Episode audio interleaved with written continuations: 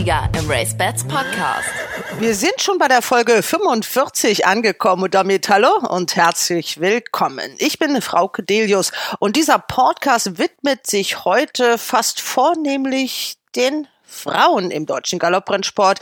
Das heißt einer ganz besonders, nämlich Sibylle Vogt. Sie ist die aktuell erfolgreichste Rennreiterin, die wir haben. Sie ist die erste Frau, die ihr zweites Grupperennen gewinnen konnte, jüngst in Baden-Baden mit Waikiki Star. Und das sind die Themen im Race Bats Podcast.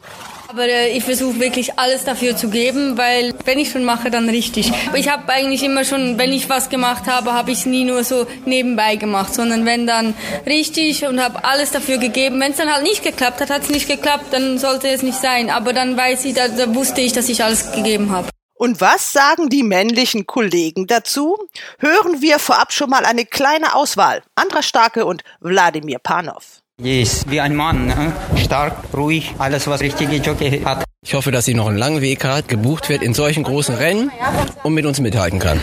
Ihre größten Erfolge erzielte Sibylle Vogt für Trainerinnen. Alles nur Zufall? Hören wir dazu Carmen Botschkai. Bei der hat sie gelernt und bei der arbeitet sie auch wieder im Stall in Iffezheim. Ja, vielleicht geben wir mehr Chancen, weil wir uns ja auch beweisen müssen in dieser Männerdomäne. Die Frauen sind ja auch in der Unterzahl bei den Trainern und bei den Jockeys sowieso. Soweit ein erster kleiner Vorgeschmack. Das ausführliche Porträt von Sibylle Vogt hört ihr hier gleich im Verlauf dieses Podcastes in wenigen Minuten. Aber es gibt auch ein paar aktuelle Dinge zu besprechen und dazu begrüße ich zunächst Christian Jungfleisch in Queersheet. Hallo Christian. Ja, hallo alle zusammen. David Knolly-Smith in München. Hallo David. Grüß Gott aus München. Und Katrin Nack aus Hamburg. Hallo Katrin. Hallo, hallo an alle.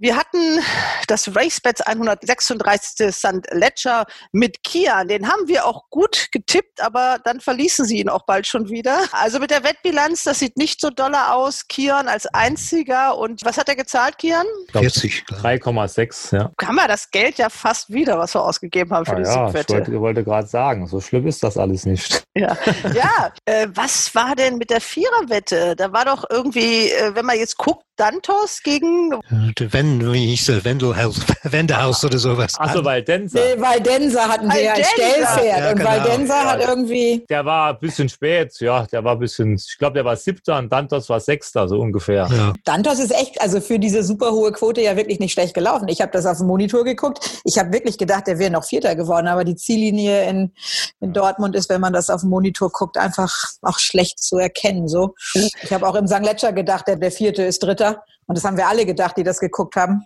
Aber gut, nee, das war nicht so dolle. Das war schon ganz lustig. Also Dantos war auch prominent im Rennkommentar vertreten. Immer Dantos, Dantos und die von Valdenza hat man gar nichts gehört. Ja, das, das stimmt. So kam mir das auch vor, das stimmt. Ja, gut, gut, Da- Dantos ging halt vorne mit, weil Denzer bummelte am Ende des Feldes rum. Und ja, Dantos sah ja wirklich lange so aus, als läuft er in die Wette, muss ich ehrlich sagen. Das Problem ist nur, es stand 600, beim nächsten Mal steht er wahrscheinlich 200 und da läuft er rein. Ja, wahrscheinlich. Oder, oder läuft eben wieder nicht rein. Ja, man muss Ja. es ja sagen, ein bisschen frustig ist er ja wirklich schon. Ne? Das äh, gebe ich zu. Das muss besser werden. Katrin, du warst in Hannover dabei. Wie lief das da vor Ort? Wie viele Zuschauer durften da sein? Ich muss ganz ehrlich sagen, so ganz genau habe ich das gar nicht erfragt. Aber Mir haben Leute gesagt, dass sie das Gefühl hatten, es waren mehr da als beim letzten Mal. Beim letzten Renntag war ich ja nicht auf der Bahn, da durften ja Mitglieder der Norddeutschen Besitzervereinigung mit auf die Bahn. Ich würde sagen, es waren so zwischen 800 und 1000, hätte ich so geschätzt.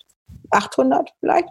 Also ich, das war toll. Also es, man musste sich natürlich wieder vorher akkreditieren und eintragen. Und ähm, die hatten da so einen Markt, so einen, so einen Streetfood-Markt aufgebaut. Das war super nett. Ansonsten ist das, man hat sich ja langsam fast schon daran gewöhnt. Eben, das ist halt, da ist halt relativ wenig. Die Leinwand hatte man, also es gab eine Leinwand, die hatten sie aufgestellt zu diesem, was wie nenne ich das, Biergarten oder zu diesem Marktplatz so hingerichtet, dass man von da aus eben gucken konnte. Aber also mir hat das persönlich sehr gut gefallen, muss ich schon sagen. Es war, war ein sehr gelungener und gut organisierter Renntag, ja. Auch das Catering in Ordnung? Ja, lecker. Also außer natürlich gut, ich muss es zugeben, also Herr Baum, wenn Sie zuhören, mein Mann vermisst die Erbsensuppe. Die ist also, die ist nicht mehr dabei und das scheint ja wohl das Nonplusultra in Hannover gewesen zu sein. Aber ich, ich persönlich fand es toll. Es gab einen Veggie-Burger und Currywürste und Pizza und also gab Auswahl. Ja, war nett. Also geht doch. Aus Hoppegarten Ja. hat man wieder was anderes gehört. Ich weiß nicht, die, die äh, in Facebook unterwegs sind, da war ein sehr lustiges Bild gepostet mit der nicht gerade üppig bestellten Speisekarte. Da waren also nur unterschiedliche Currywurst-Pommes-Variationen. Und äh, die waren alle durchgestrichen und dann gab es zum Schluss nur noch eins und ich glaube, dann gab es gar nichts mehr. Und auch lange Schlangen an den Getränkeständen und so. Und das wundert ja doch so ein bisschen, weil man ja doch jetzt ganz konkret planen kann, wie viele Zuschauer da sind. Ja, aber das war in Hannover wirklich nicht der Fall. Also es war weder, da musste man lange anstehen. Ich fand, es gab eine, also meines Erachtens war es eine bessere Vielfalt als an manchem norm normalen Renntag. Nee, das war, das war da sehr gut organisiert. Also einige Rennvereine müssen dann noch ein bisschen üben. Köln war ja jetzt angesagt, dass da vielleicht ein paar mehr Zuschauer kommen dürften. Ob das alles so klappt, das wird sich auch noch ganz kurzfristig entscheiden, denn der erste FC Köln musste dann ja auch wieder vor leeren Rängen spielen. Also das Ganze ist wirklich ein, ja, Blindflug ohne Radar, was man da manchmal so treibt. Naja, man, man ist ja auch international in ganz guter Gesellschaft. Ne? Also in England ist es ja auch ein ewiges Hin und Her und ein Pilotprojekt, ja, nein, vielleicht. Jetzt plant plötzlich Herr Johnson mit sechs Monatsabständen und in Paris sieht es jetzt ja auch so aus, als wenn man da doch nochmal zurück, man hat ja eh schon hinter verschlossenen Türen, aber hatte ja eine relativ hohe Zahl angepeilt. Im Moment sieht das ja auch nicht so aus. Es ist ja einfach sehr unsichere Zeiten. Ne? Ja, wird in Deutschland nicht anders sein. Da ist also Kreativität gefragt. Wir haben heute ein großes Schwerpunktthema und das ist eine Rennreiterin namens Sibylle Vogt. Die habe ich in Baden-Baden gesprochen. Da hat sie sich Zeit genommen für ein langes Interview. Das konnten wir aber nicht in einem Rutsch machen, sondern in kleinen Etappen, weil die so viele Ritte hatte, dass ich mich immer hintenrum, äh, ich hoffe, die Rennleitung hört nicht zu, in die Jockeystube geschlichen habe und wir haben häppchenweise dieses Interview geführt. Sie ist da wirklich unheimlich mit dabei und versucht da alles möglich zu machen, obwohl ja wirklich viele Interviews mit ihr gelaufen sind. Sie ist die Reiterin der Stunde. Sie ist eine Frau, der man fast alles zutraut. Das Porträt im Race Bats Podcast. Man muss lernen, mit Niederlagen umzugehen, weil nur die machen die stark und nur die, die viele Niederlagen einstecken können, können am Schluss auch gewinnen. Sibylle Vogt ist Schweizerin, 25 Jahre jung und im Moment ist sie auf der Sonnenseite der Galoppsportwelt. Es ist ihre erfolgreichste Saison. Gerade hat sie in Baden-Baden ihr zweites Grupperennen gewonnen. Das ist noch nie einer Frau im deutschen Rennsport gelungen. Mit Waiki Star für den Stall von Sarah Steinberg im Gruppe 3 Rennen, dem 65. Preis der Sparkassen Finanzgruppe. Wakey Start, keine Passage. Potemkin außen, Topmax. Mit an der Innenseite Itobo. Topmax außen mit Wakey Star. Itobo und Potemkin. Topmax muss kämpfen. Wakey Star in der Bahnmitte für Sarah Steinberg innen. Itobo. Itobo oder Wakey Star. Kopf an Kopf ging es über die Linie. Was für ein sensationelles Finale. und dem besseren Ende für Waiki Star und Sibylle Vogt. Hören wir dazu die Trainerin Sarah Steinberg, die der jungen Schweizerin immer wieder Chancen an ihrem Stall gibt. Sibylle zeichnet äh, besonders aus, dass sie sehr ehrgeizig ist, dass sie sehr hart an sich arbeitet und dass sie zuhört, wenn man mit ihr spricht, wenn man ihr die Order gibt vor dem Rennen. Sie informiert sich sehr gut über die Pferde und sie ist ähm, natürlich auch bereit, immer dazu zu lernen und verträgt die Kritik nach dem Rennen, wenn mal was nicht so gelaufen ist, wie man sich das vorgestellt hat oder wenn sie selber Fehler gemacht hat. Also sie ist sehr hart zu sich selbst und das muss man auch können. Ähm, Sibylle kann alles erreichen, was sie möchte. Wie gesagt, sie ist sehr ehrgeizig und ich denke, dass sie sehr gute Chancen hat, unter den Top 5 Reitern in Deutschland zu bleiben. Und momentan sieht das für mich auch so aus. Sie gehört auf jeden Fall zu einer meiner ersten Wahl, wenn ich einen Reiter in Deutschland suche. Sie ist stark im Endkampf, sie kann so gut wie jedes Gewicht reiten und sie ist für mich auf jeden Fall eine Top-Reiterin. Was auffällt, gefördert wurde Sibylle Vogt besonders von Trainerinnen. Gelernt hat sie den Job bei Carmen Botschkai. Zu der ist sie auch zurückgekehrt, nachdem diese zusammen mit ihrem Mann Georg Botschkai, dem ehemaligen Jockey, nach Iffezheim gezogen ist. Und die haben wir vor dem vereinbarten Interview mit Sibylle Vogt zufällig in der Jockeystube getroffen. Ja, das ist richtig. Sibylle ist äh, bei mir eigentlich ja mit kurzer Unterbrechung schon sehr lange. Sie hat ja in der Schweiz für mich die, die Lehre gemacht und äh, praktisch von dem Ponyrennen ab Schule fertig kam sie zu uns. Und als wir dann vor fünf Jahren hierher gegangen sind, nach Deutschland zurück, da konnte sie sich nicht entscheiden, mitzukommen. Das hat sie dann später nachgeholt. Sie war dann bei Markus Klug zwei Jahre und jetzt wieder bei uns. Sicherlich keine schlechte Erfahrung, auch mal in einem anderen Stall zu sein, oder? Ja, auf jeden Fall. Also sie war sehr unsicher, dass sie überhaupt äh, kompatibel ist für so große Rennställe. Wir hatten da weniger Angst, weil sie war sehr gut ausgebildet. Wir haben gesagt, du kannst überall auf der Welt anfangen im Rennstall, da haben wir keine Bedenken. Das hat sie dann auch gesehen, dass das so klappt und äh, ja, funktioniert gut.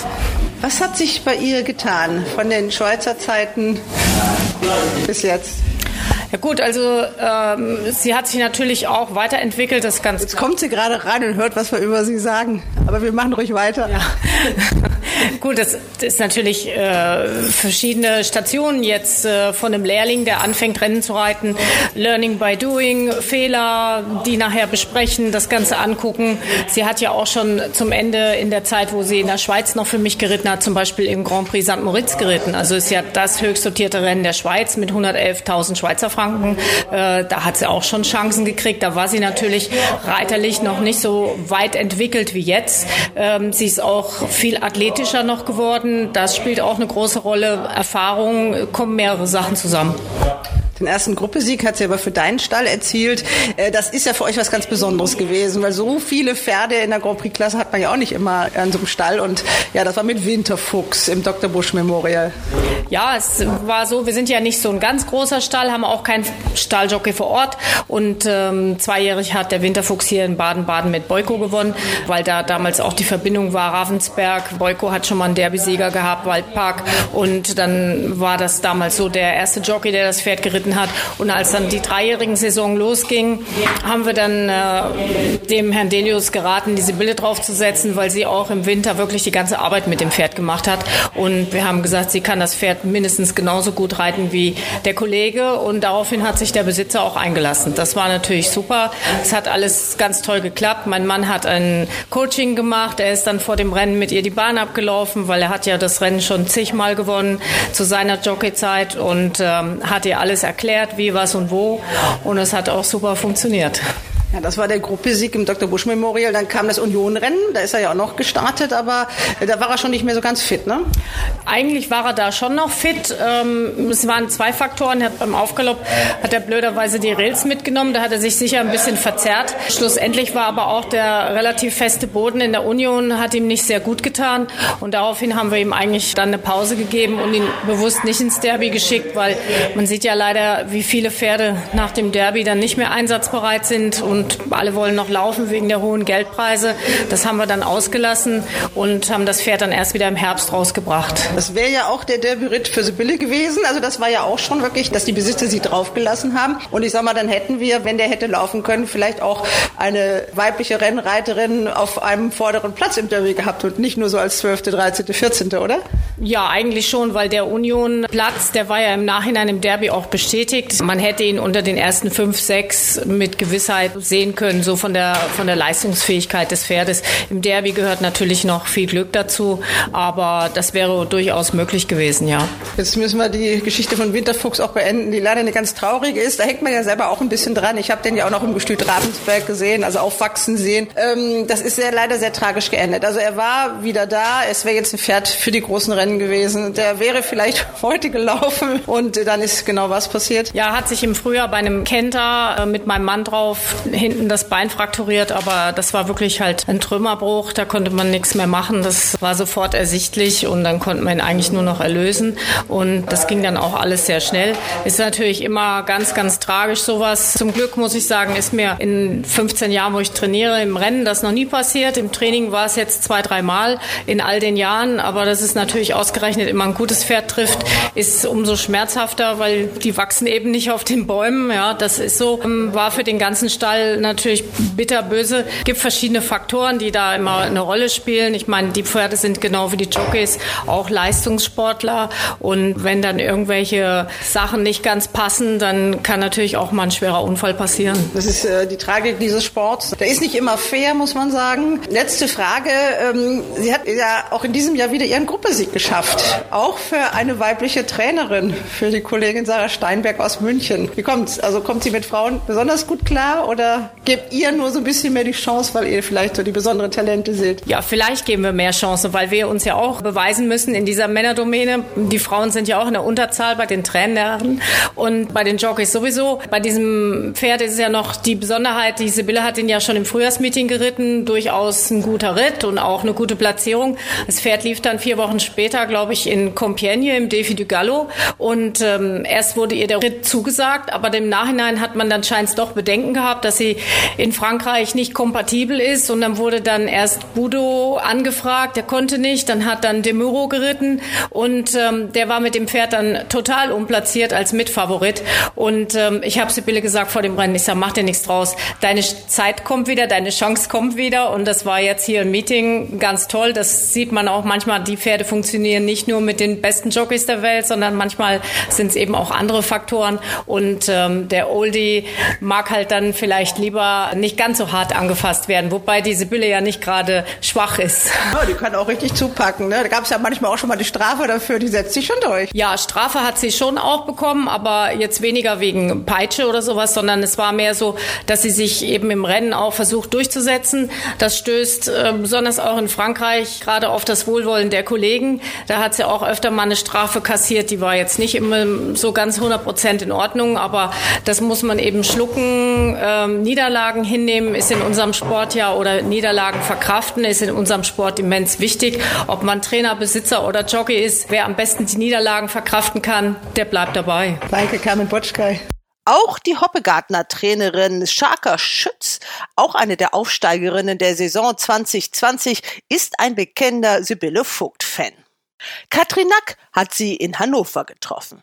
Also ich habe Sibylle vor zwei Jahren entdeckt, wo sie rein zufällig mein super Rennpferd Willi, der heißt äh, Prelute, geritten hat in Leipzig, sollte ursprünglich Pêcheur reiten, hat mich gefragt, ob ich ihm nicht da freigeben kann, der konnte den Sieger reiten. Ich sage, okay, aber ich brauche jemanden, der ein bisschen vorwärts kriegt. Und er hat gesagt, die Sibylle, ich sage, die kriegt doch so ein Pferd nie vorwärts. Doch, doch. Da war sie Vierte, also das Beste, was passieren konnte, weil mehr kann er sowieso nicht.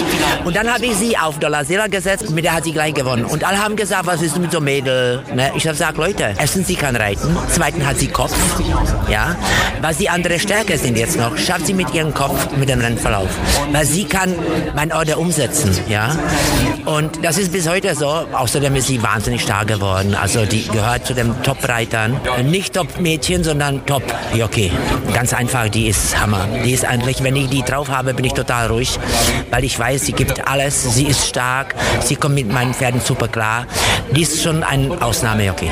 Und bevor wir noch die Stimmen der Kollegen und Kolleginnen hören, soll sie sich doch selbst erst einmal ein wenig vorstellen. Hallo, ich komme aus der Schweiz, aus dem Kanton Aargau, bin geboren in Leimbach. Das ist ein kleines Dorf, 400 Einwohner. Ja, da kennt jeder jeden. Ich bin groß geworden mit Pferden, aber nicht im Rennsport. Also ich hatte nie groß was im Rennsport zu tun, hatte aber immer ein schnelles Pony, wodurch ich dann auch zu dem Ponyrennen kam. Aber reiten gelernt habe ich Dressur und Springen. Also diese Ponyrennen dann auf der Rennbahn, das heißt, da hast du wo das erste Mal Rennbahnatmosphäre geschnuppert? Boah, ich glaube, das, das erste Rennen war in Aarau. Das ist gleich äh, 20 Minuten von meinem Dörfchen da weg. Da habe ich das erste Mal durfte ich da starten mit meinem Pony. Und dann irgendwie gleich gesagt, boah, ist das aufregend, das will ich auch mal machen? Oder wie hat sich das dann entwickelt?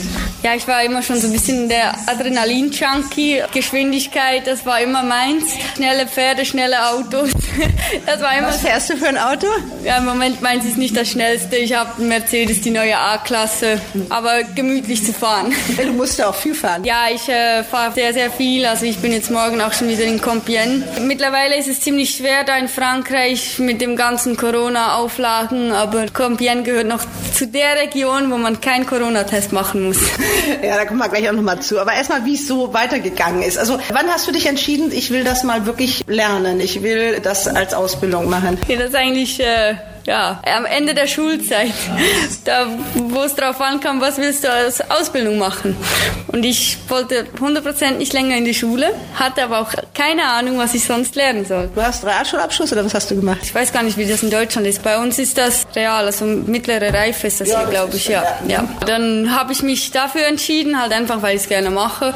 Ich war mit 15 schon fertig mit der, mit der Schule, weil in der Schweiz ist grundsätzlich nur neun Jahre Schule, außer man macht äh, Gymnasium. Und äh, da war ich mit 15 schon fertig. Mit 18 hatte ich dann schon mein, äh, meine Ausbildung im Sack. Die hast du schon bei Carmen gemacht?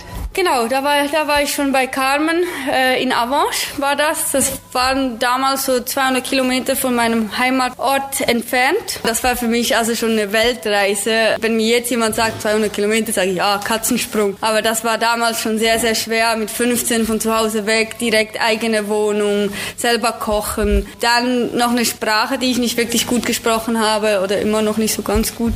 Da wird Französisch gesprochen? Genau, da wird Französisch gesprochen. Ja, mittlerweile, ich verstehe verstehe es ganz gut. Mit dem Antworten klappt es manchmal, manchmal nicht so. also ja, aber das war eigentlich eine sehr, sehr schöne Zeit. Es war aber auch eine harte Zeit. Eben die Familie habe ich, wenn dann, einmal die Woche gesehen. Die Ausbildung bei Carmen war auch sehr, sehr schwer. Also sie war sehr streng, aber auch sehr, sehr korrekt. Also wenn du viel gegeben hast, hast du auch viele Chancen gekriegt. Das rechne ich ihr sehr, sehr hoch an. Sie hat mich immer draufgesetzt. Sie hat mich auch wenn ich Fehler gemacht habe, auch Georg, der hat mich korrigiert, verbessert. Die haben sich immer die Zeit genommen, mit mir die Rennen nochmal anzugucken. Georg Botschkei, so viel sei gesagt, war ja auch zu seiner Zeit einer der besten deutschen Jockeys, die wir hatten. Ne? Also der, genau. ist, der versteht sein Fach auch, also der ja. Mann von Carmen. Da kann ich mich wirklich sehr, sehr glücklich schätzen. Sie haben mich auch immer vor den Besitzern in Schutz genommen. Ich habe eigentlich selten was mit Besitzern zu tun gehabt, die jetzt irgendwie schlecht über mich geredet haben. Also das haben alles sie für mich geklärt. Und deswegen, also so eine Ausbildung, ich würde die jederzeit wieder da machen. Die Besitzer sind ja wirklich auch so der, der heikle Punkt, denn klar, die haben ein Rennpferd, das kostet viel Geld.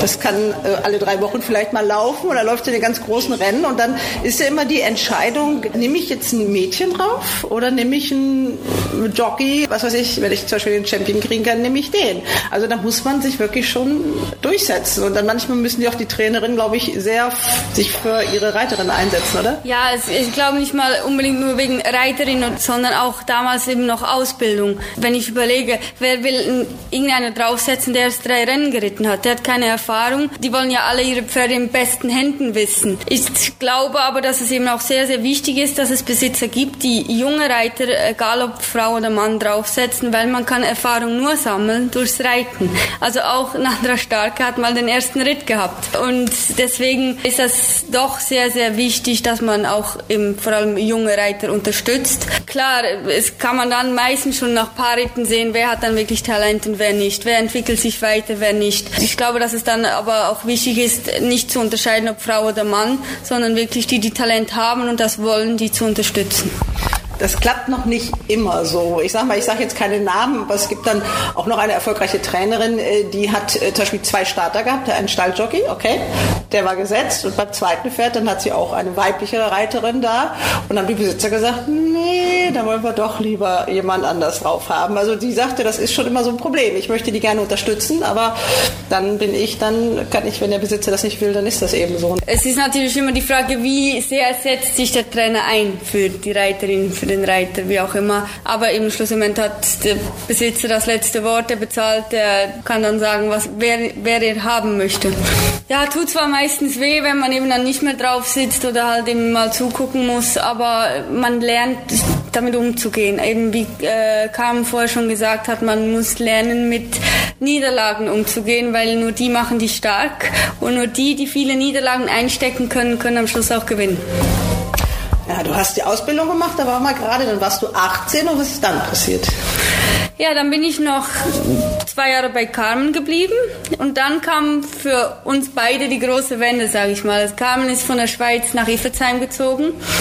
Und für mich war das damals schon von meinem Dorf, die 200 Kilometer, also eine sehr, sehr große Überwindung. Und ich habe es nicht übers Herz gebracht, nach Deutschland zu gehen. Ich wollte wirklich in meinem ja, kleinen Land bleiben, wo ich alles kenne. Carmen ist dann alleine nach Iffezheim.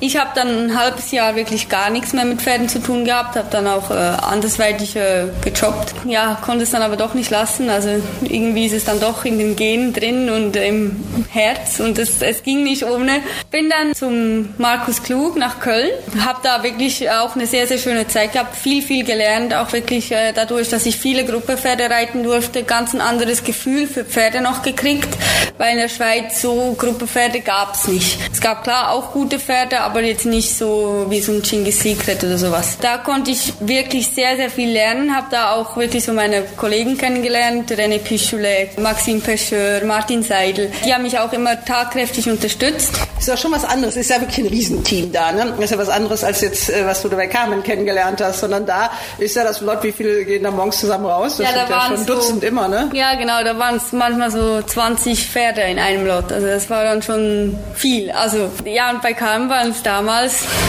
maximal fünf, sechs. Aber im Schlussmoment ist, ist es egal, wie viel mitreiten. Ähm, wenn man das Pferd unter Kontrolle hat, dann ist es egal. Nein, aber es war, es war eine sehr, sehr schöne Zeit, eine sehr, sehr lehrreiche Zeit. Nur für mich war es dann äh, nach den zwei Jahren bei Markus muss ich mich wirklich entscheiden, was will ich, Rennreiten oder nicht, weil Markus hatte, wie gesagt, halt eben schon mehrere Jockeys am Stall und dann eben ich konnte mich da noch nicht so beweisen, habe eher so auf kleineren Rennbahnen geritten, Saarbrücken, Mannheim und wie die alle heißen. Bin dann nur schleppend auch auf A-Bahn gekommen und als ich dann gehört habe, dass in Frankreich noch anderthalb Kilo Erlaubnis gibt, wusste ich, ja, das könnte eine Chance sein. Aber bleib nur bei Markus Krug. Immerhin hat er dich in einem Derby aufs Pferd gesetzt. Also das war ja schon mal was. Ne? So viele Frauen haben das ja noch nicht geschafft. Das stimmt. Also das, das rechne ich ihm auch sehr, sehr hoch an. Auch dem Besitzer, dem Herr Renz. Die haben damals, ich glaube, die hatten fünf Pferde im, oder vier, vier oder fünf hatten die im Derby genannt. Und die waren dann alle verteilt auf die verschiedenen Jockeys, die die am Stall hatten. Und einer blieb übrig und hat gesagt, ja, er hat noch jemand am Stall, der Rennen reitet, ob nicht ich den reiten könnte. Und da hat er sich auch wirklich für mich eingesetzt. Also er hat wirklich alle Pferde, die er hatte, an Jockeys vom Stall verteilt. Und das fand ich sehr, sehr schön. Das war ja dann auch der erste Derby-Sieg für Maxim. Genau, da hat Maxim hat da das Derby gewonnen. Da, da haben wir uns alle riesig gefreut. Das gab auch also riesen Fete dann auf dem Gestüt Röttgen und also das war ein richtig schönes Gefühl. Also ich habe mich auch riesig für Maxim gefreut. Das war sowas Tolles. Das war Windstoß damals und das war schon so die Überraschung, dass Markus Klug gesagt hat, nee, ich engagiere keinen ausländischen Jockey, was ja viele äh, gerne genau. machen. So hat gesagt, also ich setze meine Leute aus dem Stall drauf. Also das war damals schon wirklich Hut ab, eine tolle Geste. Also das zeigt eben auch der Charakter vom Trainer, dass er das wirklich macht. Auch der Adri konnte damals nicht reiten, weil der hat sich, glaube ich, verletzt mit dem Finger oder irgendwas. Ja, das war der Ritt davon mit Windstoß, ne? Da ist Windstoß, da gab es so einen Vorfall in, in Hannover, glaube ich. Ja, und Adri ist genau. gestürzt und hat sich den Finger gebrochen oder so. Irgendwas Dafür, so war Deswegen das, genau. ist Maxim drauf, ne? Und deswegen kam Maxim drauf. Also ja, da sieht man wieder, das einen Freude ist des anderen Leid. Also es ist Glück und Pech liegen so, so nah zusammen in dem Sport. Der Maxim hat sich natürlich riesig über den Ritt gefreut. Schön war es, dass Adri ein Jahr drauf das Derby gewinnen konnte. Also das hat mich dann auch sehr gefreut, dass er quasi Windstoß abgegeben hat, verletzungsbedingt, aber dann das Jahr später doch mit dem Bruder von Windstoß, weiß gar nicht mehr Welster. Welster, genau, das Derby gewonnen hat. Du hast dann gesagt, okay, in Frankreich habe ich noch anderthalb Kilo Erlaubnis, also führte der Weg dann doch nach Iffezheim. Genau, ich habe mir dann überlegt, wie komme ich da irgendwo in Frankreich rein. Ich wusste, dass Kahn wirklich, ja ich sage jetzt mal 80 Prozent, wenn nicht 90, in Frankreich starten hat und äh, habe dann bei ihr wieder angefragt, ob die nicht irgendjemand bräuchte bräuchten zum Reiten. Also ich habe noch nicht gesagt, jetzt zum Rennreiten. Ich habe ihr gesagt, ich würde gerne in Deutschland Rennen reiten, aber ihr quasi überlassen, ob die mich dann auch in Frankreich draufsetzen möchte oder nicht. Wie alt warst du da? Oh, das war vor zwei Jahren. Da war ich 23. Und du hast die letzten zwei Jahre richtig genutzt. Ja, also ich muss echt sagen, ich wurde dann auch wirklich von Carmen immer öfters draufgesetzt, auch in Frankreich. Dann war natürlich mein absoluter Durchbruch war Winterfuchs. Also ich bin auch nur nur dank Winterfuchs wurde ich eingeladen dann nach Saudi-Arabien, weil ich äh, eine der einzigen bin in Deutschland, die ein Grupperennen gewonnen hat von den Frauen. Es war ja auch ein bisschen Zufall. Es war eigentlich eine englische Rennreiterin geplant und die konnte nicht.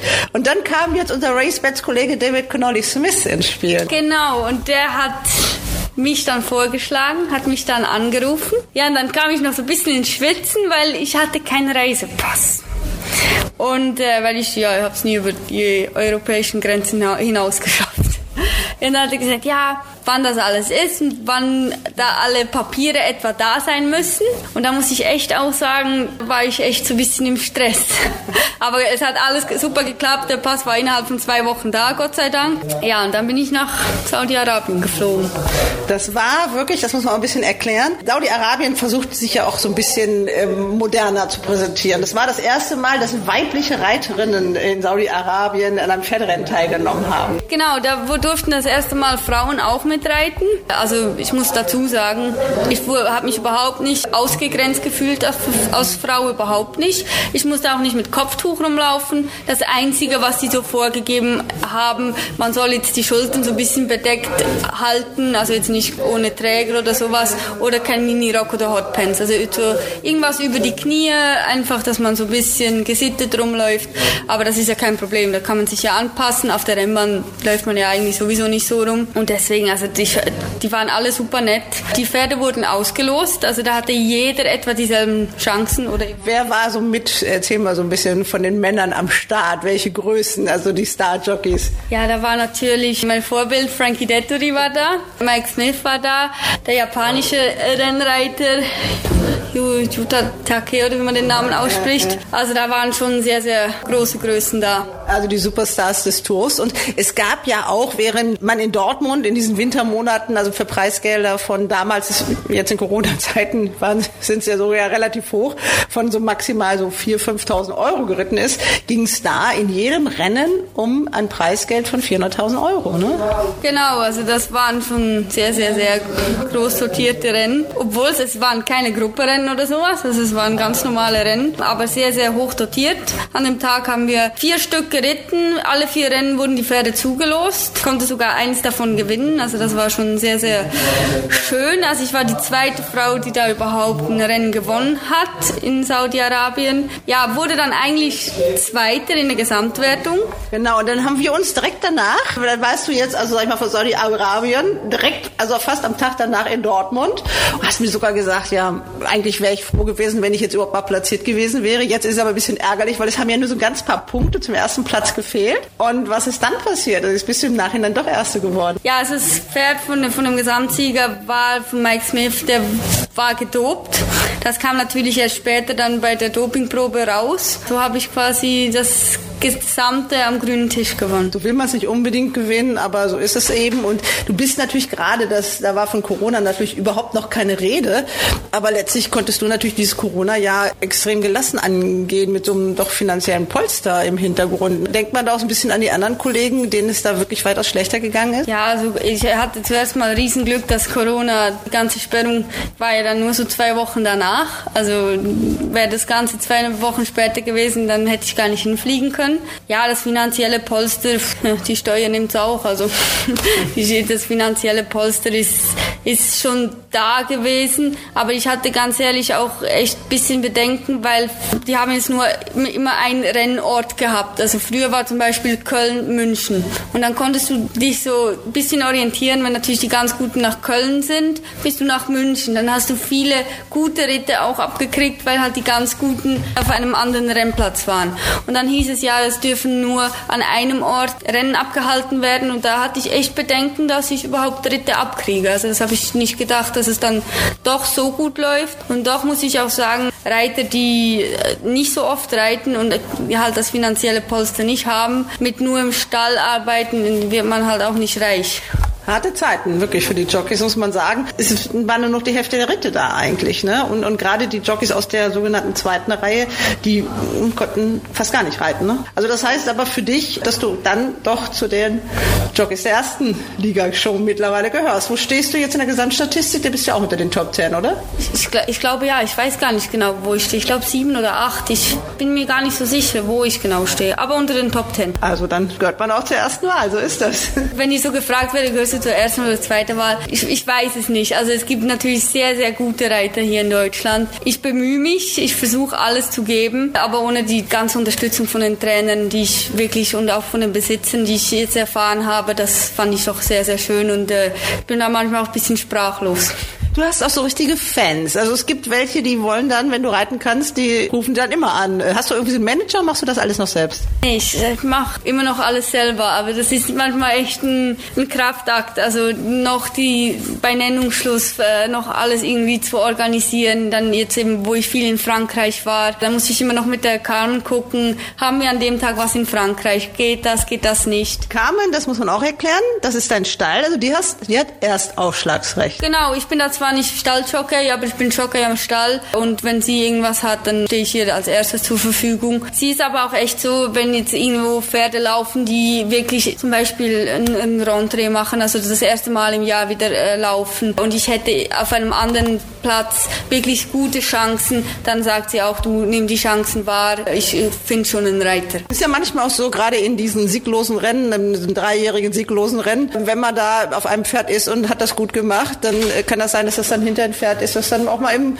im Derby läuft. Also deswegen sind diese Rennen dann auch wichtig, dass man einfach sagt, äh, wenn man nichts verkehrt gemacht hat, dann bleibt man ja oft auch drauf. Genau, genau. Also das ist sehr wichtig, dass man sich auch eben so ein bisschen Fans schafft, also dass es so Leute, für die man oft reitet und dann sagt man halt auch mal als Reiter was Besseres ab, weil man halt einfach auch weiß, egal was ist, egal wie die Form schwankt, die Leute setzen dich weiter drauf und das ist dann auch eine richtige Vertrauenssache. Hast du ja so ein paar Fans, Volker Schleusner zum Beispiel, das ist ein Fan von dir, äh, Sarah Steinberg, klar, und du arbeitest daran, dass es auch mehr werden. Also da kommen schon manchmal so gewisse Interessenskonflikte. Ja, es ist manchmal nicht einfach. Wie machst du es? Du kannst es nicht jedem recht machen.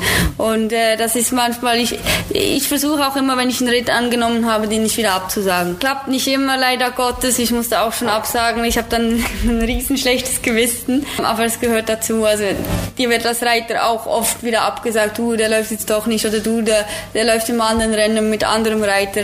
Da musst du lernen, damit umzugehen. Auch die großen Besitzer klopfen jetzt an. Ja, immer mehr. Also jetzt eben habe ich letztens im Listerennen auch für Sarah Steinberg die Amerikaner geritten. Die war da gute Zweite. Ist natürlich schön, auch für wirklich große Besitzer zu reiten. Da reden wir über das Gestüt Brummerhof. Auch mit Girlsdorf bist du ein bisschen in Kontakt? Ja, ich reite auch jetzt für Girlsdorf. Das finde ich sehr, sehr schön. Ist aber auch wiederum nicht, nicht einfach, eben wieder alles unter einen Hut zu bringen. Keine Frage, Sibylle Vogt ist in der ersten Jockey-Liga angekommen. Das haben auch die Kollegen erkannt und die zollen ihr vor allem eins, Respekt. Wladimir Panov. Großartig, die ist wie ein Mann, ne? stark, ruhig, alles was richtige Jockey hat. Was sind ihre Stärken, was meinst du? Die hat das ganze gesamte Paket, ne? die, ist, die ist ruhig, ein Kampfstark, unterwegs, taktisch, alles.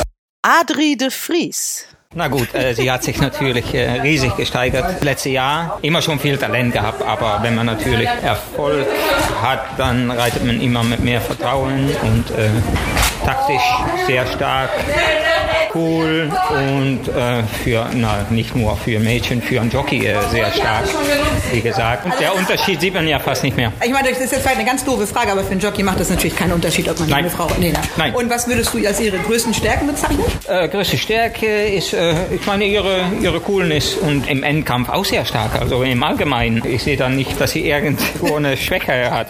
Und last but not least, Andras Starke, Deutschlands erfolgreichster Jockey. Hat jetzt 30 Jahre. Es ist so schwer, dass überhaupt eine weibliche Joköse bei uns mitreitet und auch Parole bieten kann und gebucht wird in großen Rennen. Denn das ist ja ganz entscheidend.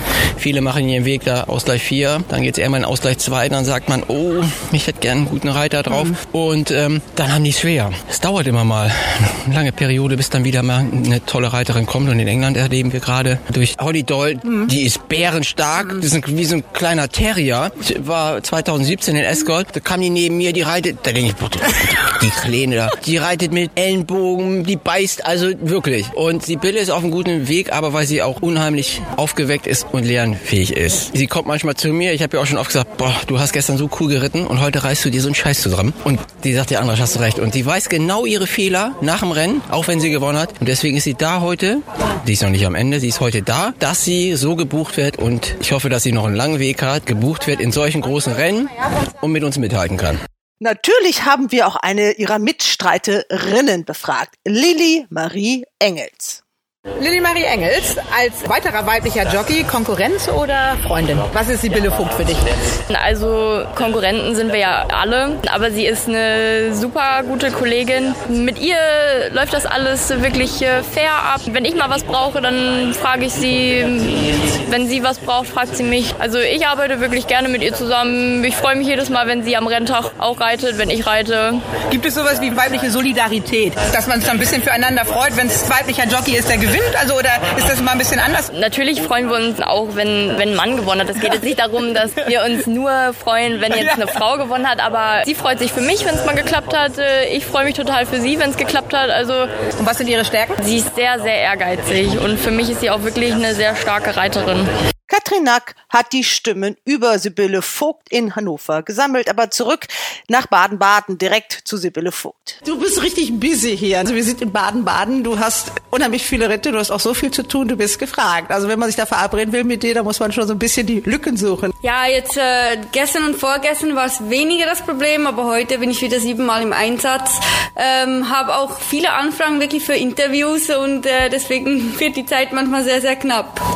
Ja, aber so ist das, wenn man gut reitet, wenn man Gruppesiege erreicht. Also das war ja, oder es ist ja dein großes Ziel. Du bist auch in den großen Rennpunkten. Es ist dir in diesem Jahr auch wieder gelungen. Und noch nicht mal für den eigenen Stall, sondern für einen fremden Stall. Das ist ja schon was Besonderes. Ja, also noch ein Grupperennen zu gewinnen, das war immer ein Traum von mir. Und überhaupt Grupperennen zu reiten als Frau ist sehr, sehr schwer. Das Vertrauen zu kriegen, in sehr, sehr großen Rennen zu reiten, weil die sind halt, die gibt's halt nicht wie Sand am Meer. Die sind dann ausgesucht, auch wirklich für die Pferde. Umso schöner ist, wenn man das Vertrauen kriegt. Ich habe jetzt schon öfters für Sarah Steinberg in Grupperennen reiten dürfen, auch in Listetrennen. Und jetzt äh, noch ein Punkt zusammen für sie ist natürlich umso schöner. Es läuft in dieser Saison. Also wir sind jetzt bei der großen Woche und du hast jetzt schon mehr Siege als in der gesamten letzten Saison, oder? Obwohl wir auch viel weniger Rennen haben. Ja, ich hatte letztes Jahr insgesamt, also In- und Ausland zusammen 28 Siege. Dieses Jahr sind es schon 34. Das sind auch schon mehr, wie ich die ganzen fünf Jahre gemacht habe in der Schweiz. Ja, es ist natürlich so ein Gruppesieg im letzten Jahr mit Winterfuchs. Da ist natürlich der Fokus auch so ein bisschen auf dich gekommen und du reitest auch einfach gut. Ich glaube, selbst die männlichen Kollegen, also Mickey Kalidu, der hat gesagt, die reitet wie ein Mann, die reitet wie ein Kerl. Normalerweise, wenn man als Frau hört, man sieht aus wie ein Kerl oder nein, so. man sieht, nee, nee. nein, nein, das habe ich nicht gesagt. Die reitet wie ein Mann. Normalerweise ein, ein, äh, kein Kompliment, aber beim Reiten ist es dann doch ein Kompliment. Also wenn man reitet wie ein Kerl, ist es, das nehme ich als Kompliment auf. Ja, kann sie auch. Also wir sind ja jetzt ein Podcast, das heißt, man kann sie nicht sehen. Also Sibylle Vogt als männlich zu bezeichnen, ist ganz falsch. Also sie ist wirklich eine sehr zarte Person auch. Wie groß bist du, Sibylle? Äh, Im Pass steht 1,68. Ja, und äh, wie viel bringst du auf die Waage? Das ist ja so bei Rennreitern, die dürfen nicht so viel wiegen. Äh, Im Moment bin ich äh, relativ leicht, also ich wiege immer so zwischen 50 und 51 Kilo, ja. Also alles andere als irgendwie so ein, so ein Kraftpaket, aber doch sehr muskulös. Also du hast schon Energie und Power. Ne? Was trainierst du außer der Rennreiterei? Machst du noch mehr?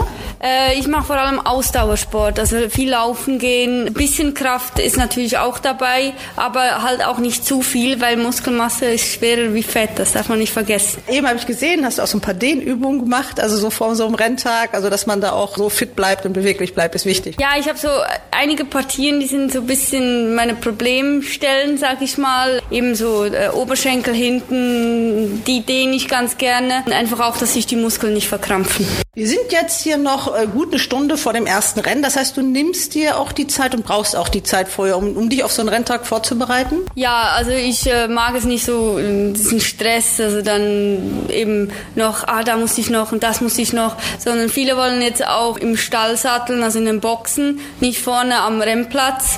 Äh, das heißt, ich muss oft schon früher auswiegen und ja, dann ist es schon von Vorteil, wenn man früh genug da ist. Das heißt, die satteln in den Gastboxen? Ja, es wird leider, was heißt leider, ja, doch für uns Jockeys schon leider immer mehr. Also das heißt, dass du manchmal schon zwei Rennen vorher fürs nächste, also fürs übernächste Rennen auswiegen musst. Das heißt, du musst immer genügend Sättel dabei haben. Für die, die das nicht wissen, also man darf ja nur ein bestimmtes Gewicht aufs Pferd bringen und das heißt, du wirst mit allem gewogen, was du anhast, mit dem ganzen Sattelzeug und da muss manchmal auch, müssen auch Bleiplatten mit rein und so weiter, wenn du mehr wiegen musst. Und das muss alles vorher genau vorbereitet sein, damit der Trainer das dann aufs Pferd bringt. Genau, also das heißt, wenn im Programm steht 52 Kilo, dann dürfen wir jetzt in der Corona-Zeit sind zwei Kilo mehr, die wir auswiegen dürfen. Aus einem einzigen Grund, wir haben noch eine Sicherheitsweste an und die wiegt, ich glaube 700 Gramm, ich weiß es gar nicht so genau. Quasi, dass wir dieses Gewicht, was wir dann zusätzlich noch immer an Schutz tragen müssen, nicht auch noch runterhungern müssen oder schwitzen oder wie auch immer. So hat man uns jetzt in der Corona-Zeit zwei Kilo gegeben, auch. Auch weil die Saunen genau, geschlossen genau, sind. Genau, genau, weil die Saunen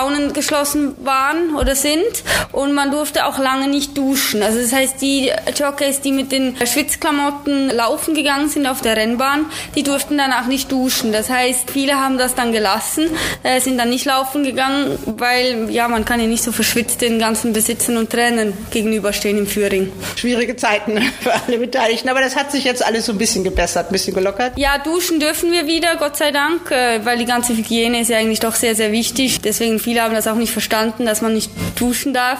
Ja, wir sind so ein bisschen da reingewachsen jetzt langsam, dass wir wissen, was man darf, was man nicht darf. Ein großes Thema ist auch mit der Maske reiten. Wenn es kühl ist, ist es eigentlich, ja, okay, es ist nicht optimal. Also jeder, der den Mundschutz mal zum Laufen angehabt hat, der weiß, dass man schlecht Luft kriegt. Aber man, man gewöhnt sich dran. Jetzt setzen wir das Interview äh, fort. Sibylle, du hattest äh, zwischendurch ein bisschen zu tun. Du bist einige Rennen geritten. Wie ist es gelaufen heute? Ja, nicht so berauschend. Die zweijährige Stute und der Kambodscha, die hat ein bisschen enttäuscht. Im Endeffekt wäre ich dann doch besser vorne gegangen, weil die hat nur ihren Strich weitergezogen. Also die hat immer dasselbe Tempo behalten. Die wurde nicht langsam, aber halt eben auch nicht wirklich viel schneller. Ja, die hat ein bisschen enttäuscht. Kann nicht immer alles gut laufen. Ich sehe gerade ein bisschen gegessen, hast du zwischendurch auch. Gesund ist anders. Ja, gesund ist anders. Was anderes gibt's hier nicht auf der Rennbahn und ich äh, habe jetzt drei Rennen Pause. Jetzt musste ich ein bisschen Energie tanken. Also das heißt, ihr müsst das essen, was angeboten wird. Das sind Pommes mit Wurst, habe ich gehört, und Wurst mit Pommes. Ich meine, das kann man mal essen. Das äh, ist ja nicht das Essen, was wir jeden Tag isst. Und viel Fett, viel Energie. Normalerweise ist Zucker viel Energie. Ja, aber ich brauche jetzt mal was Richtiges. Ja, im Moment ist das mit deinem Gewicht ja nicht mehr das Problem, aber das war auch mal anders. Im Moment kommst du gar nicht zum Zunehmen, weil du so viel arbeitest und so viel auf dem Pferd bist. Ja, genau. Also ich war früher wirklich, äh, was heißt schwer? Ich konnte 54 Kilo reiten, hatte damals aber natürlich noch Erlaubnis, also da musste man schon drunter reiten können, äh, halt eben auch um äh, alle Chancen wahrnehmen zu können, die man gekriegt hat. Ja, da war ich wirklich also am Hungern und am Schwitzen. Den Chancen ist ja so, wenn man eben noch nicht so viele Siege hat, dann muss man nicht so viel Gewicht tragen. Das ist so ein bisschen auch, um den Nachwuchsreitern so eine Chance zu geben. Das ist diese sogenannte Erlaubnis. Genau, also wenn man natürlich noch keine Erfahrung hat, dann kann man natürlich noch nicht so stark und noch nicht so überlegt reiten wie jetzt ein erfahrener Reiter. Und dann versucht man den jungen Reitern einen Vorteil zu verschaffen, auch auf Pferde zu kommen, indem man denen eine Gewichtserlaubnis gibt. Können bis zu fünf Kilo sein ne? und dann geht das immer noch ein bisschen weiter. Am Anfang, ja, nicken alle die Kolleginnen, aber wir sind ja nicht alleine. Die Laura Giesken, die nickt, die weiß das. Ja, ich habe die Ausbildung in der Schweiz gemacht, deswegen ich bin da mit dem deutschen Erlaubnis nicht ganz so vertraut. Wir hatten damals in der Schweiz nur vier Kilo. Zu deinem Leben jetzt, du hast schon gesagt, du bist dann zu Carmen Botschka zurück nach Iffezheim. Waren da auch schon so private Gründe dafür mitverantwortlich, dass es Iffezheim geworden ist? Ist ja nicht gerade außerhalb der, der Meetings nicht unbedingt der Nabel der Galoppsportwelt. Da ist man ja im Westen fast besser aufgehoben. Im Westen ist man, wenn man in Deutschland reiten möchte, besser aufgehoben. Aber sobald man sich noch ein bisschen nach Frankreich orientieren möchte, ist natürlich, natürlich Iffezheim doch viel näher an der Grenze. Man ist eigentlich überall schnell, egal ob Lyon, Paris, also ist eigentlich alles so in fünf Stunden circa zu erreichen. Bei mir waren es dann doch auch noch ein bisschen die privaten Gründe, obwohl jetzt Iffelsheim auch nicht das nächste ist von mir. Du lebst zusammen mit Sven Schleppi, das ist von Iffelsheim, wohnt ihr wie weit weg? 140 Kilometer, also gute eineinhalb Stunden. Das heißt konkret, du fährst jeden Morgen erstmal 140 Kilometer zu deinem Arbeitsplatz? Genau. Also im Winter geht das eigentlich ganz gut, dann stehe ich um vier auf, das geht eigentlich. Ja, 4 Uhr, das ist, da träumt man doch von, oder? Ja, im Sommer sieht es ein bisschen anders aus, da stehe ich um drei Uhr morgens auf. Also da, ja, bleibt nicht mehr viel übrig vom Leben. Also stehst du um drei Uhr auf, um dann um halb vier loszufahren. Ja, und dann bin ich so ah, Viertel nach fünf, halb sechs im Stall. Puh, sage ich dann nur. Und das ist ja, sag ich mal, nur die Arbeit, dann kommen ja diese vielen, vielen Kilometer, um zu den Rennbahnen zu kommen. Ne? Genau, und dazwischen fahre ich dann noch eben zu den verschiedenen Rennbahnen. Leider Gottes auch meistens alleine, weil die Pferde fahren meistens schon einen Tag vorher. Da bin ich natürlich noch am Arbeiten oder irgendwo auf einem anderen Rennplatz. Und da in Irfelsheim viele oder fast niemand ist, der mit mir mitfahren könnte, also keine anderen Jockeys, muss ich alles selber fahren. Wie viele Kilometer kommen da so zusammen? Hast du das mal ausgerechnet? Ja, ausgerechnet nicht. So, ich habe jetzt in anderthalb Jahren grob 150.000 Kilometer gefahren. Ui, das ist viel. Auf was für eine Kilometerzahl kommt ihr so? Okay, nicht mal die Hälfte. Nicht mal die Hälfte, sagt die Laura Giesken. Gut, es ist auch teuer, muss man sagen. Also mein Auto hat jetzt irgendwie 210.000 Kilometer. Ja, ich fahre den jetzt noch, bis der halt dann mal stehen bleibt, weil neues Auto, da kommen so schnell wieder viele Kilometer drauf, dann hat er auch keinen Restwert mehr. Wie ist das denn eigentlich mit den Spesen? Sind die Besitzer da halbwegs großzügig oder merkst du auch, dass sie einen Igel in der Tasche haben? Ich muss dazu sagen, also wenn ich für die Carmen oder auch für viele in Frankreich reite, die sind da eher was großzügiger. Aber auch da ist es so, wenn die französische Jockeys draufsetzen, die kriegen die Spesen direkt vom Geld abgezogen von, von den Besitzern. Also die unterschreiben da einen, einen Zettel und dann wird das berechnet und dann kriegen die die Spesen direkt vom Konto vom Besitzer vom Pferd abgezogen. Und das wissen viele, deswegen ich bin meistens sogar noch günstiger, wenn ich aus Deutschland dahin fahre, wie wenn die einen, zum Beispiel in Straßburg oder so einen Jockey aus Paris nehmen. Und dann kriegst du von denen aber die Spesen nicht immer. Also ich muss sagen, wenn ich in Frankreich reite, kriege ich die immer. Okay, also das Leben ist schon wirklich äh, stressig. Ist das was, was man auf Dauer so durchhalten kann? Oder denkt man auch nochmal darüber nach, okay, gehst du vielleicht doch mal, wenn ein Angebot kommt, was weiß ich, Köln ist Calling, so ein ganz großer Stall oder so? Oder würdest du dann doch sagen, nee, komm, Privatleben ist auch wichtig? Boah, gute Frage. Ähm, ja, ich habe jetzt schon fast kein Privatleben. Also ja, es, es ist schwer. Das ist sicher ein Leben, was man nicht ewig durchziehen kann. Ich sage immer, solange der Erfolg da ist, äh, wird man nicht müde, weil der, der Erfolg pusht. Sobald man dann halt mal eine Flaute hat, ich glaube, dann wird es schon eher schwer, das Ganze dann zu stemmen. Wie trägt das dein Freund? Wie findet er das?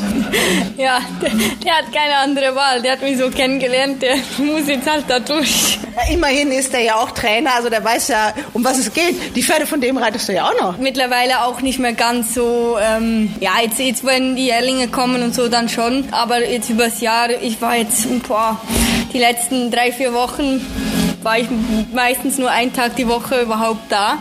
Der Rest war ich irgendwo Vichy, dann wieder Longshot, da über, also ich war fast nie da, dann musste er das eh selber machen. Und wenn ich dann mal da war, hat er mir aber auch wirklich die Zeit für mich gegeben. Dann konnte ich auch mal Mittagsschlaf machen oder meine anderen Sachen. Ich meine, Rechnung, auch mal Wäsche waschen, ne? Ja, Rechnungen schreiben, Wäsche waschen, aber er, er ist wirklich auch eine große Hilfe. Also er unterstützt mich, wo er nur kann. Nochmal zu deinen Anfängen. Also ich muss sagen, wie hat das deine Mutter denn gesehen? Also ich als Mutter bin eigentlich ganz froh, dass mein Sohn so groß geraten ist, dass er gar nicht in Gelegenheit gekommen ist, sowas zu machen. Es ist halt einfach, einfach gefährlich. Ein Schreibtischjob wäre easy, ja natürlich nicht so aufregend. Wie hat es deine Mutter so gesehen, wie deine Eltern? Also ich muss dazu sagen, mein Vater war eher dagegen. Aber mein Vater, der hat äh, Landwirt gelernt und hat immer gesagt, ja, da hast du keine Zukunft. Also da kannst du nie eine Familie ernähren, da hast keine Zukunft. Und meine Mutter, die hat das eigentlich eher unterstützt. Auch wenn die, also wenn sie auf der Rennbahn ist, kann ich die nicht sehen, die ist so nervös, die steckt mich direkt an. Die ist, die ist ganz schlimm, aber trotzdem unterstützt sie das sehr. Also das muss ich ihr wirklich lassen. Die guckt auch äh, die Rennen zu Hause.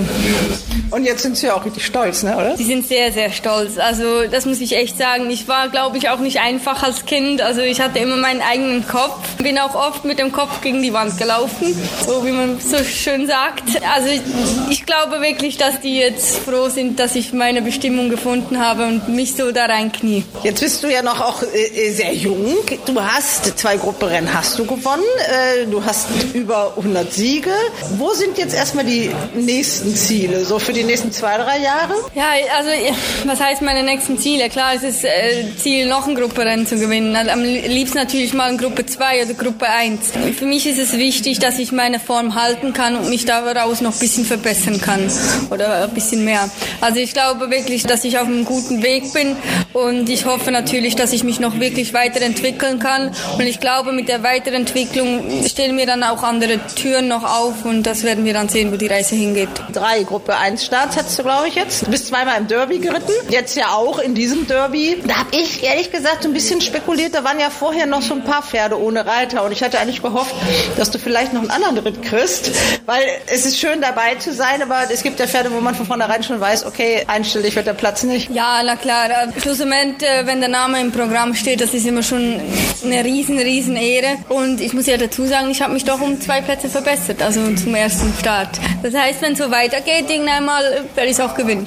Wann ist es dann soweit? Wir haben das, glaube ich, mal ausgerechnet. Ich glaube in sechs Jahren. Ja, das ist, äh, sind ja noch Perspektiven, die werden ja wirklich schon schön. Ja, Gruppe 1 ist natürlich immer so, so dieses Highlight. Jetzt haben wir den 148. großen Preis äh, von Baden. Da bist du dann allerdings leider auch wieder, in Anführungsstrichen, nur Zuschauerin, aber du befindest dich ja in prominenter Gesellschaft. Äh, ja, da bin ich, was heißt leider nur, ja doch, leider nur Zuschauer. Aber da gibt's andere gute Jockeys, die halt auch nur zugucken müssen. Anderer Starke sitzt auch in der Jockeystube, genau. ne?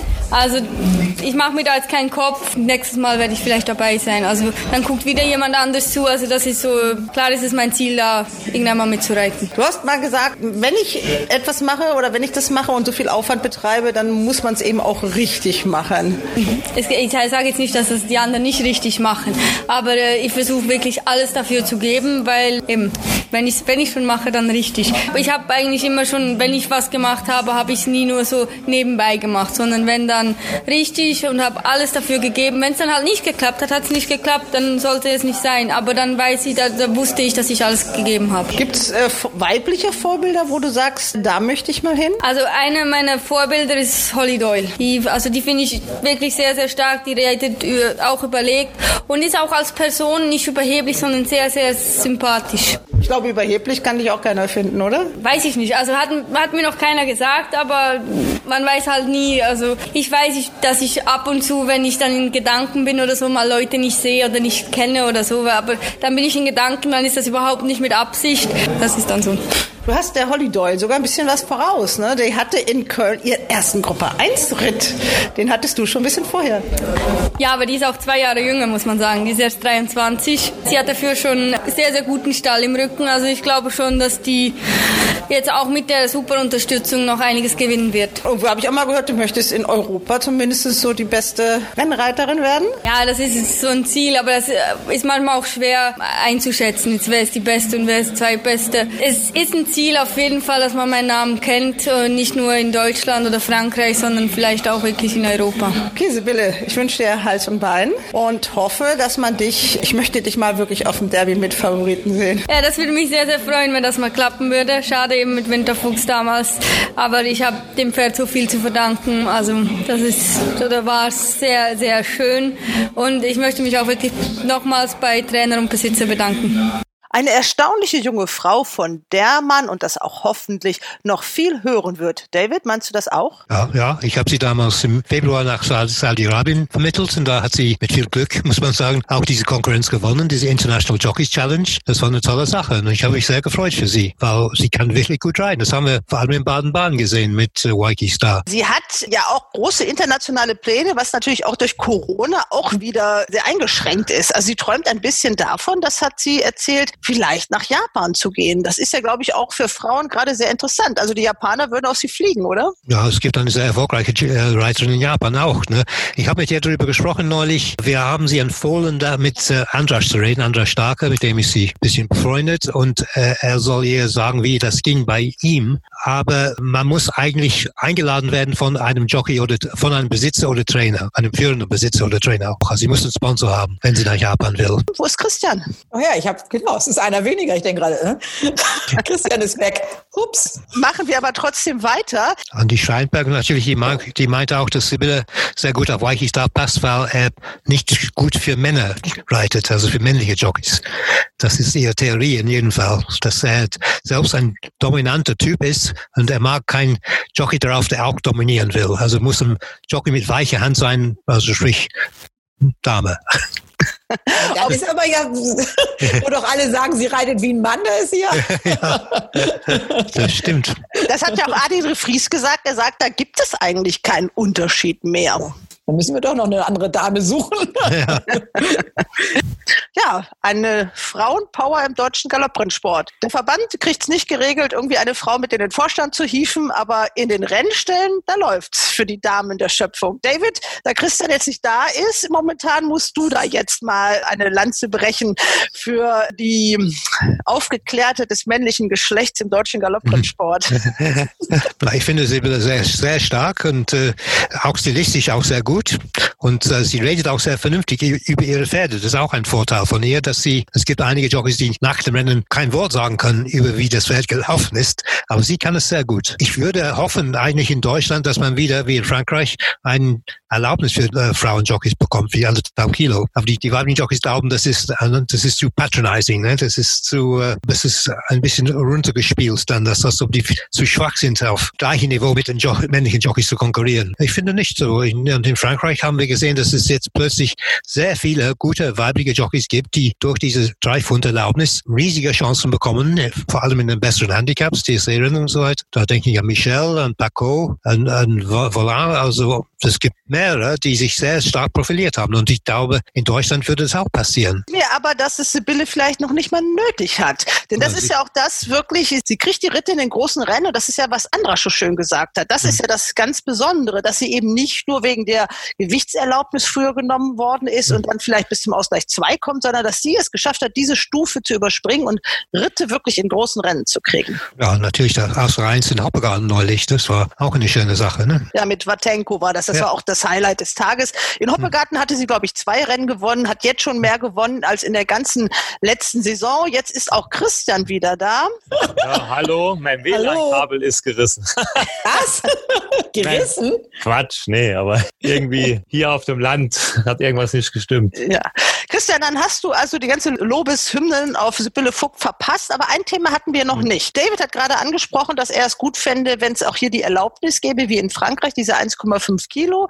Ich habe gemeint, das braucht sie ja hier gar nicht und es ist vielleicht auch besser, wenn sie wirklich im direkten Vergleich mit den Männern ohne irgendwelche Vorteile und irgendwelche Quoten da sich so durchsetzt. Aber sie hat natürlich den Vorteil, dass sie extrem leichte Gewichte reiten kann, weil sie eben äh, nur so 50 Kilo wiegt und die Ritte kriegt, die so ein Mosabayev zum Beispiel nicht kriegt, weil der unter 54 wird es ja bei dem schwierig. Ja, ist richtig. Also ich bin auch immer der Meinung gewesen, dass man diese Erlaubnis in Deutschland einführen sollte, muss ich ganz ehrlich sagen, weil Frankreich macht es vor und auch Nachwuchsprobleme in Deutschland ist ja auch nach wie vor vorhanden. Aber sie hat sich durchgesetzt ohne die Erlaubnis. Das zeigt noch viel mehr ihre Qualität. Und klar, wenn sie jetzt noch anderthalb Kilo Erlaubnis hätte, also ich glaube, sie könnte sich vor Ritten gar nicht mehr retten. Weil, wie du schon richtig gesagt hast, muss Bayer 54 Kilo, die anderen guten Jockeys teilweise noch mehr. 55, 56 Kilo können manche nur reiten. Und auch gerade, wenn die, die jungen Pferde haben ja oft auch Gewichtserlaubnis in den Grupperennen, die können die guten Jockeys oft gar nicht ausnutzen. Da wird man wahrscheinlich noch viel öfter auf Sibylle Vogt zurückgreifen. Also die hatte sich in den letzten Jahren wirklich toll gemacht. Ich hatte Sibylle Vogt 2017 schon sehr oft auf meinen Pferden. Leider waren die Pferde zu schlecht, aber sie war damals immer schon sehr, sehr engagiert, ist mit mir durch ganz Deutschland gereist und mehr als einen zweiten Platz haben wir nie geschafft, aber damals ist sie mir schon sehr positiv aufgefallen.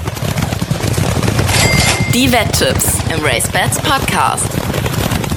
Ja, kommen wir zu unseren Wetten. Wir haben drei Renntage an diesem Wochenende, aber nur ein mal großen Sport. Das ist das Winterkönigin Trial in Köln. Aber ich denke mal, wir sollten auch für die anderen Renntage mal so ein bisschen was ausgraben. Habt ihr vielleicht dafür auch äh, den einen oder anderen Sieger? Ja, ich habe in Dresden ein Pferd gefunden im dritten Rennen die Nummer 4 Malinga. Also wer ein bisschen Zeit hat, kann sich das letzte Rennen von diesem Pferd in Hannover anschauen. Ich denke, der rennt am Samstag direkt zum Wettschalter. Das Pferd kommt händevoll in die Gerade, hat zwei, dreimal keinen Platz. Also die hätte das Rennen nie verloren, meiner Meinung nach. Und die hat in dieser Gesellschaft gute Chancen. Gegnerin ist wahrscheinlich meine alte Freundin Lotteria, die immer noch sieglos ist, aber die mittlerweile so guter Form gefunden hat. Gut, was meinst du, wie steht so eine? Also in der Sportwelt steht sie erstaunlicherweise mit 5,5. Also ich finde, wenn sie wirklich 5,5 steht, das wäre ein guter Kurs, weil in Hannover stand sie 3, irgendwas, als sie da Vierte war. Und also ich denke, das ist, könnte eine lohnende Wette sein. Okay, David, hast du auch was für Dresden? Ja, ich habe äh, drei Pferde angekreuzt. Im ersten Rennen von meinem alten Freund John Hillis, Neriano, mit diesem guten Stift. Shane Byrne, der kann nicht schlecht reichen, der Byrne. Und für fünf Kilo, für mich ist der eigentlich besser als Leon Wolf. Aber der kriegt natürlich, natürlich nicht so viel Liter. Aber trotzdem, äh, Neriano ist, ist, ist ein sehr schlechtes Rennen, vierjährige ältere Siegloser. Also da muss man nicht viel können. Neriano hat mehrmals Form gezeigt, die immer reichen würde. Er läuft ein bisschen unterschiedlich. Also bin ich ganz sicher, ob er jeden Tag in guter Form ist, so gut drauf ist. Aber wenn er in normaler Form ist, muss er für mich äh, sehr, sehr gute Chance haben. Das war das erste Rennen. Die anderen sind sehr spekulativ. Im sechsten Rennen unser Freund Fuhrmann, der sehr oft gewinnt, wenn man nicht erwartet und weg ist, wenn man doch erwartet. Brown Beauty mit Joseph Boyko. Ich glaube, der muss eine Chance haben in, in der Klasse. Der ist zweimal in Baden-Baden nicht ganz schlecht gelaufen und gegen deutlich bessere Konkurrenz. Und schließlich im neunten Rennen wieder ein Ausgleich 4. Girard von Stefan Richter mit, wieder mit Shane Byrne im Sattel. Der ist auch in Baden-Baden in einem besseren Rennen gelaufen und war auch, glaube ich, platziert. Der ist auch für einen Sieg überfällig. Das sind meine drei Dresden-Tipps. Katrin, hast du auch was? Nee, also Dresden habe ich mir nicht angeguckt, das tut mir leid. Ich wollte, ich wollte mal David zitieren, habe ich mir jetzt gar nicht ja. angeguckt. Also, du hast ja Mannheim angeschaut wahrscheinlich. Ja, genau. Also ich fasse mal kurz zusammen. Äh, Dresden, da gibt's neun Rennen. Der erste Start 13.30 Uhr. Da hat David die 102 Neriano getippt. Weiter geht es dann mit der 304 von Christian Malinga ist äh, seine Kandidatin, die er gerne auf den Wettschein sehen möchte. Dann die 611 von David, das ist Brown Beauty und die 904 G-Ra. Also vier Tipps, die wir mit auf den Weg geben und wir gehen dann auf den Sonntag. Zwei Renntage, Mannheim und Köln. Ich denke mal, wir fangen mal mit Mannheim an. Hat da jemand was? Ja, ich habe auch ein Pferd in Mannheim herausgesucht. Sechsten Rennen die Nummer 9, Alaris. Man ist immer ein bisschen riskant, in einem Ausgleich 4 plus 10 hier Pferde anzusagen, aber der läuft hier, hier mit 51 Kilo. Also so leicht hat dieses Pferd schon ewig nicht mehr angetroffen. Er war Fünfter in Baden-Baden gegen deutlich bessere Gegner, war nicht weit zurück und war da vor einigen Pferden, die danach noch gewonnen haben und war, war knapp hinter Sissy Camp, die auch gewonnen hat. Diese Form reicht an allen Ecken und Enden, hat jetzt noch die drei Kilo Erlaubnis von Helene Böhler. Also wenn es am Sonntag nicht klappt, dann wird es schwierig, dass der dieses Jahr noch ein Rennen gewinnt. Hat noch jemand was in Mannheim? Ja, ich habe sehr kurz angeschaut. Das ist natürlich kein sehr starkes Programm, muss man sagen. Aber im vierten Rennen, Earl ist ein Bahnspezialist, hat gerade okay. gewonnen in Baden-Baden. Natürlich hat ein bisschen mehr Gewicht diesmal, aber die Gegner sind nicht besonders stark. Und wie ein Baden-Baden gewonnen hat, kann er für mich wieder gewinnen. Und das ist auch ein Pferd von dort. Das ist immer ein Vorteil in Mannheim, glaube ich. Er ist, äh, das ist eine Mannheimer Besitzerin, Frau Gaul, Mannheimer Trainer, Marco Klein und Jockey auch, Tommy Stalt-Cardino. In Rennen Nummer sieben, auch ein Ausgleich drei Pissarro, ebenfalls ein Mannheimer Pferd von Horst Rudolph mit FX Weichmeier im Sattel. Ein Pferd, was auch in Baden-Baden immer gut läuft und auch in Mannheim. Ich glaube, der ist auch mit diesem Gewicht gefährlich. Katrin. Also ich tue mich in solchen Rennen ja leider immer ein bisschen sehr schwer, muss ich ganz ehrlich sagen. Ich würde mich jetzt auch nicht trauen, Medaillon oder so anzusagen, wenn der nicht in unserer Viererwette läuft. Im dritten Rennen ist mir Surrey Warrior aufgefallen, weil ich eigentlich immer mal gedacht habe, also das Pferd kommt ja aus England und ich habe immer mal gedacht, er kann ganz, ganz bisschen mehr, auch wenn er das jetzt noch nicht gezeigt hat, auch nicht für seinen neuen Trainer. Der war ja vorher bei Schleusner äh, Furib im Training und ist jetzt bei Hans-Albert Blume. Aber ich würde jetzt lügen, wenn ich da jemanden mit richtiger Überzeugung so ansagen würde. Also das ist einer, den ich im Auge hätte und von dem ich erwarte, dass er so ein Rennen gewinnen können müsste, sozusagen, wenn das jetzt richtiges Deutsch ist. Aber was anderes habe ich da auch nicht gefunden, muss ich sagen. Okay, dann haben wir in Mannheim am Sonntag acht Rennen insgesamt Basissport. Der erste Start um 12 Uhr und der erste Tipp von euch, das ist eben der schon von dir Katrin Sorry Warrior, also die 301. Dann geht's weiter im vierten Rennen mit der 404, der Earl von David und die 609 dann Alaris, der es nun endlich mal reißen soll, sagt Christian und die 705 Pizarro im siebten Rennen. Da gibt's doch schon mal so ein paar Tipps, was man dann so machen kann.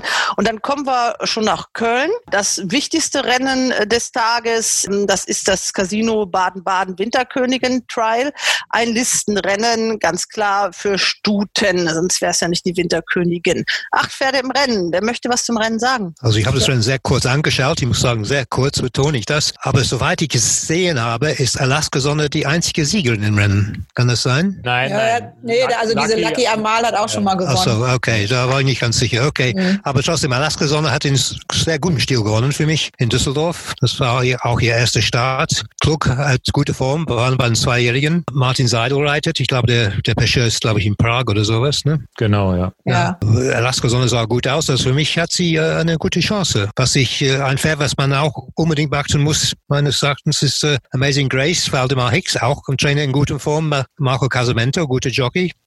Zweite in Chantilly beim einzigen Start, das war vor einigen Wochen. Das war auch, das ist natürlich auch eine Empfehlung. Der Bergler erscheint jetzt alle Pferde nach Lieder zu nennen. Ne? Das ist was, ich weiß nicht, was Neues ist. Aber ich kann nur sagen, Amazing Grace ist ein viel besseres Lied als Großer Jack. Also ich habe mir das Rennen auch angeguckt. Also es ist, es ist ja natürlich, was heißt schon lange angucken.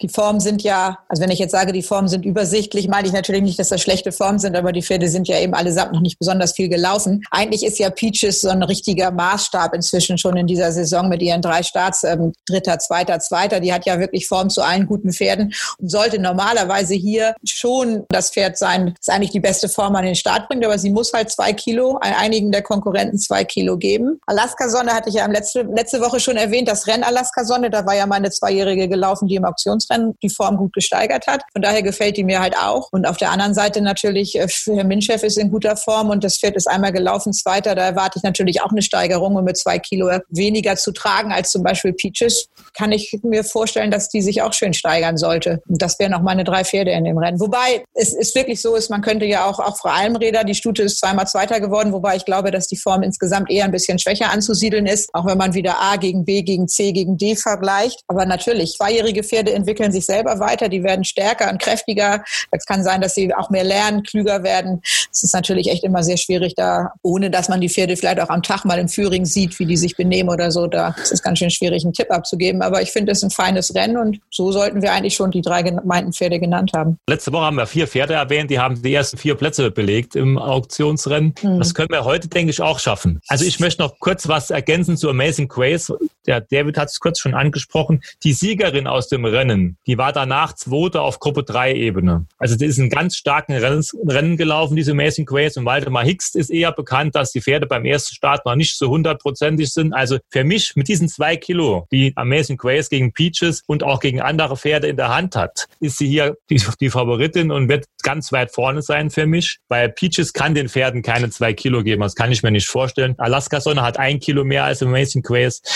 Hat mir aber auch sehr gut gefallen und wirklich starke Minchef, das muss man auch beachten, diese Kombination. Starke hat dieses Pferd auch schon beim Debüt geritten, da war sie chancenlos, war aber auch schon stark gewettet und ich denke, das war auch so ein bisschen eher Aufbaustart. Also das wird sich wohl alles ein bisschen auf diese Pferde konzentrieren. Für mich gewinnt das Rennen die Nummer 5 Amazing Grace, muss ich ganz ehrlich Amazing sagen, weil, weil sie halt hier 56 Kilo trägt, das ist für mich so ein bisschen der ausschlaggebende Punkt. Also Siegwetten würde ich die sechs. Auch wegen des, also auch wegen des Gewichtes, muss ich sagen, den ich bin Fan von dem Trainer und also sogar von Trainer-Jockey-Kombination. Das hat mir das Rennen natürlich auch nochmal angeguckt. Da war sie tatsächlich deutlich geschlagen, aber man muss es eben sagen, es sind ja, die werden ja beim ersten Start nicht totgeprügelt. Also ich möchte das, also das ist ja, war ja wirklich ein vernünftiger Aufbau, also Aufbaurennen. Von daher, ich tue mich auch, also diese zwei Kilo sind, glaube ich, sehr, sehr wertvoll, genau wie Christian das schon gesagt hat. Ja, und warum Peaches zwei Kilo mehr trägt, verstehe ich sowieso nicht. Ich kann dir das erklären, David. Ich weiß warum. Weil sie 12.000 Euro gewonnen hat im genau. Ja, genau, weil die so viel Geld in den Auktionsrennen gewonnen hat. Genau, das ja. ist ein bisschen seltsam ausgeschrieben. Sieger tragen ein Kilo mehr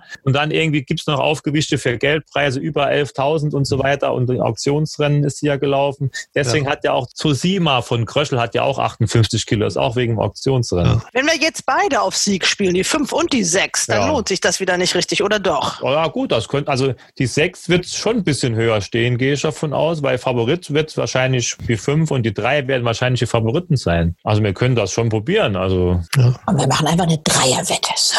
Das Nee, kann man, kann jeder ja, Ja. für sich privat Ja, machen. aber für unser, für unser Spiel, für unser Spiel. für unser Müssen wir ja Spiel. Sieg spielen, ja. Ja, würde Also, ich, würde ich aber schon z- empfehlen, ne? Vielleicht fällt uns ja noch was Besseres ein. Ich habe es mal für den Notizzettel Ja. Und lass uns mal jetzt ein bisschen voran machen. Wollen wir jetzt erst noch Sieger ausgraben und dann uns der Viererwette widmen oder wie machen wir das? Also mein Sieger, den ich ausgegraben habe, der läuft in der Viererwette. Okay, dann machen wir das doch gleich. Die heißt dann frecherweise auch noch Pferdewetten.de Gorilla Millions Cup. Die mega Viererwette der Woche. Ja, So können wir nicht arbeiten. so können wir nicht arbeiten. 16 Pferde, ja, oh Gott, sieht ja super aus. Ja, ganz. Ausgleich 4 plus 8. Ja. Traumhaft. Traumrennen. Traum. Ja. Genau. Traum. Also ganz kurz, wer legt äh, die Regeln fest? Ich würde sagen, heute legt die Katrin, die hat die letzte Zeit in der Viererwette immer die Dinger da rausgeholt. Nein, nein, nein. Die legt heute die Regeln fest, doch. Nee. Also ich bin ja nach wie vor immer Freund von nur einem Stellpferd. Wir müssen halt nur das richtige Stellpferd. Oh ja, das ist halt das Problem, ja.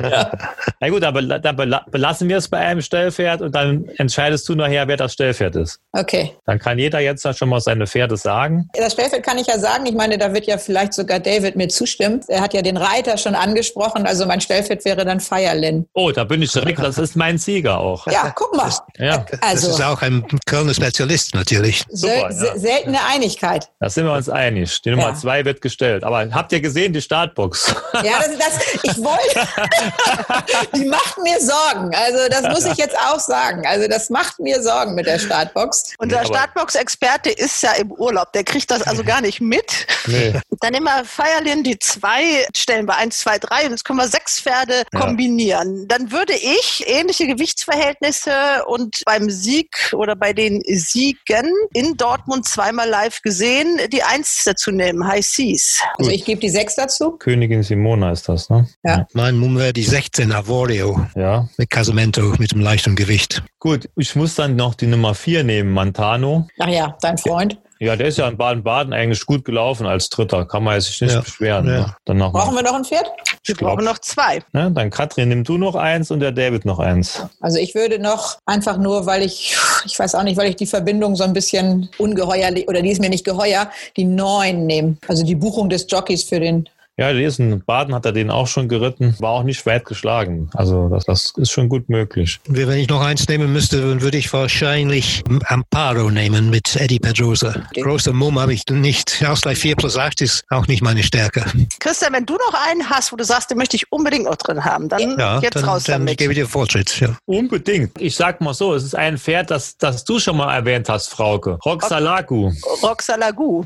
Roxalaku. Also es ist, Ja. ein bisschen, ist ein bisschen ein schwieriges Pferd. Da war er einmal Zweiter, dann ist er Zwölfter und dann war er wieder Dritter. Also der kann die Marke auf jeden Fall, ist erst drei Jahre alt in diesem Feld. Ne? Also ich, ich hätte ein bisschen Bauchweh ohne den. Alle anderen Pferde bin ich hundertprozentig einverstanden, bin ich ganz ehrlich. Das macht mir jetzt allerdings auch Sorgen. Macht dir das Sorgen?